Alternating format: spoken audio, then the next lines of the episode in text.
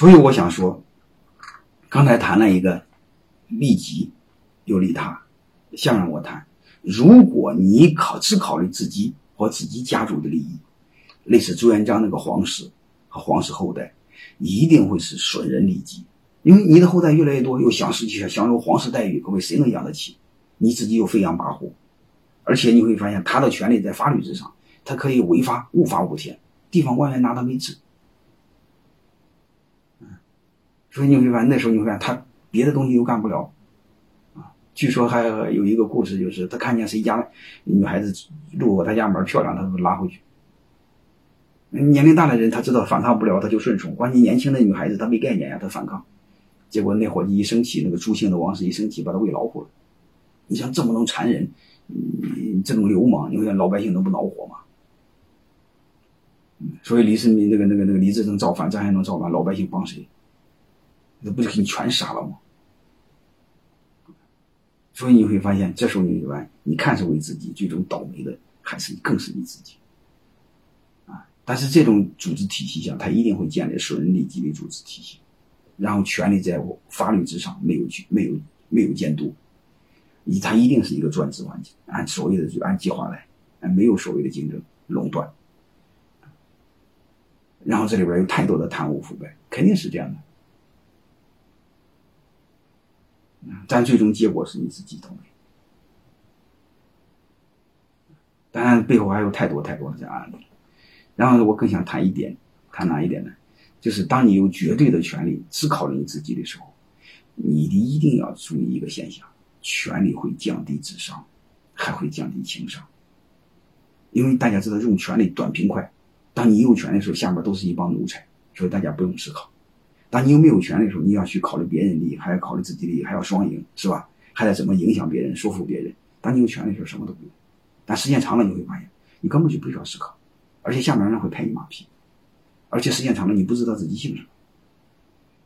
就袁世凯为什么当了皇帝？他儿子给弄个假报纸就把他给忽悠了，他就是因为信息不透明嘛。嗯，他垄断了权力，垄断了信息，反倒过来认为还可以垄断他的信息啊。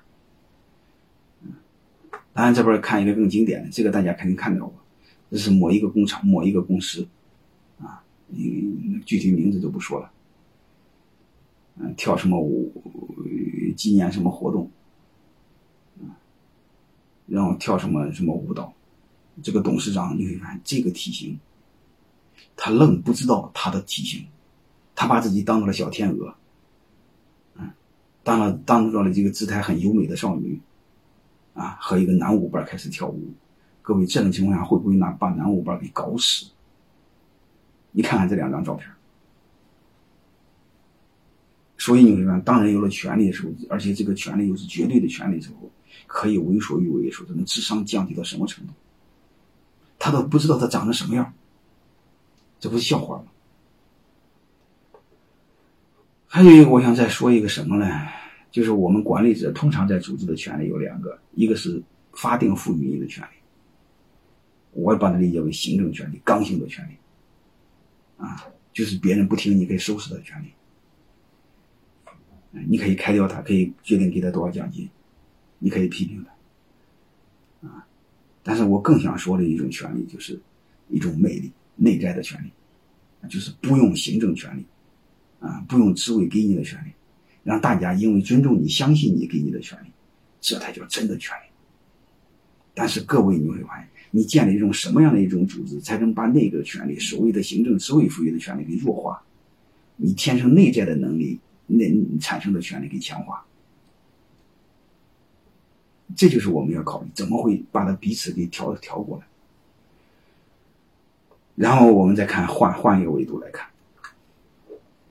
我们传统的组织是雇佣关系，在组织当中只有两类人，一类是雇主，一类是雇员，也就是老板和员工。但是各位，这种组织是工业时代的产物，这种组织即将消失。为什么？这种组织存在的一种环境，存在的逻辑没了。因为我们任何组织存在的依托一种环境、一种逻辑结构，这种结构没了。啊，任何组织，你看内在的自洽的体系。一定有自己的边界，出了这个边界，这个逻辑就失效。但是雇佣关系这个边界一这个边界打破了这种边界，为什么？因为工业时代是没有互联网，互联网时代到来，这个雇佣关系这个时代没了。还有一个八零后、九零后的多崛起啊，当然九零后、零零后的崛起更是这样。这帮伙计是互联网的原住民。互联网代表什么？互联网主要的是打破了信息的垄断。各位，我们常说的专制和垄断，垄断的是什么？权力代表什么？它首先是垄断的信息，说白了就是就你知道，别人不知道，然后才存在的一级一级往下传，一级往下传不就是代表的权利吗？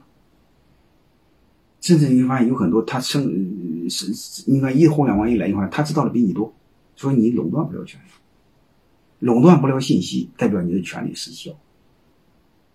所以不管怎么着，想说一句话：这个时代打破了雇佣关系的边界，它即将消失，互联网时代来临。所以这句话我认为说的非常好啊！互联网这个时代来临来临，是让权力失色，金钱失失，权力失效，金钱失色，垄断失控，领导失策。让人回归到人，让产品有人格，一切因然而聚，一切因然而驰。这个人通常指的是员工、客户，而不是高高在上的所谓的领导。各位，你会发现，互联网呢，首先摧毁的权利，什么权利？首先，社会摧毁的是媒体，媒体不就垄断了信息吗？再是再摧毁的什么垄断？首先是垄断，银行是垄断，啊，传统的商铺、地地面的商铺是垄断。啊，再就是拿领导开始不当领导，你会发现互联网让权力弱化，让权力不再是权力。我们传统的那那种媒体那种权力多厉害，现在你会发现，一个自媒体就比你传统的媒体大。然后我们再看回到人，当然这个就不用说，这个大家都知道了，李佳琦一个人干掉百分之六十的上市公司。说他一个人挣的挣的钱就比百分之六十的上市公司挣的多，所以你看，组织开始不存在，组织开始弱化了，权力开始弱化了，人开始强化。所以我们在靠传统的雇佣关系、课程金的组织已经基本不存在。而且如果你估值了还要再用那种组织，你看吧，非常恐怖。为什么？那时候你看你会缺人，人才匮乏，效率低下，文化虚设，利润低薄。你只要是那种组织，一定是那样这种环境，所以这是我们要思考，我们怎么办？我建议我们要思考，好吧？先给大家再看一个案例，因为你不思考，你将会非常被动，你将会非常悲哀啊！为什么会是这样？看这个。欢迎添加马芳老师官方微信马芳二零零二，获取更多专业咨询与课程信息。感谢您的关注。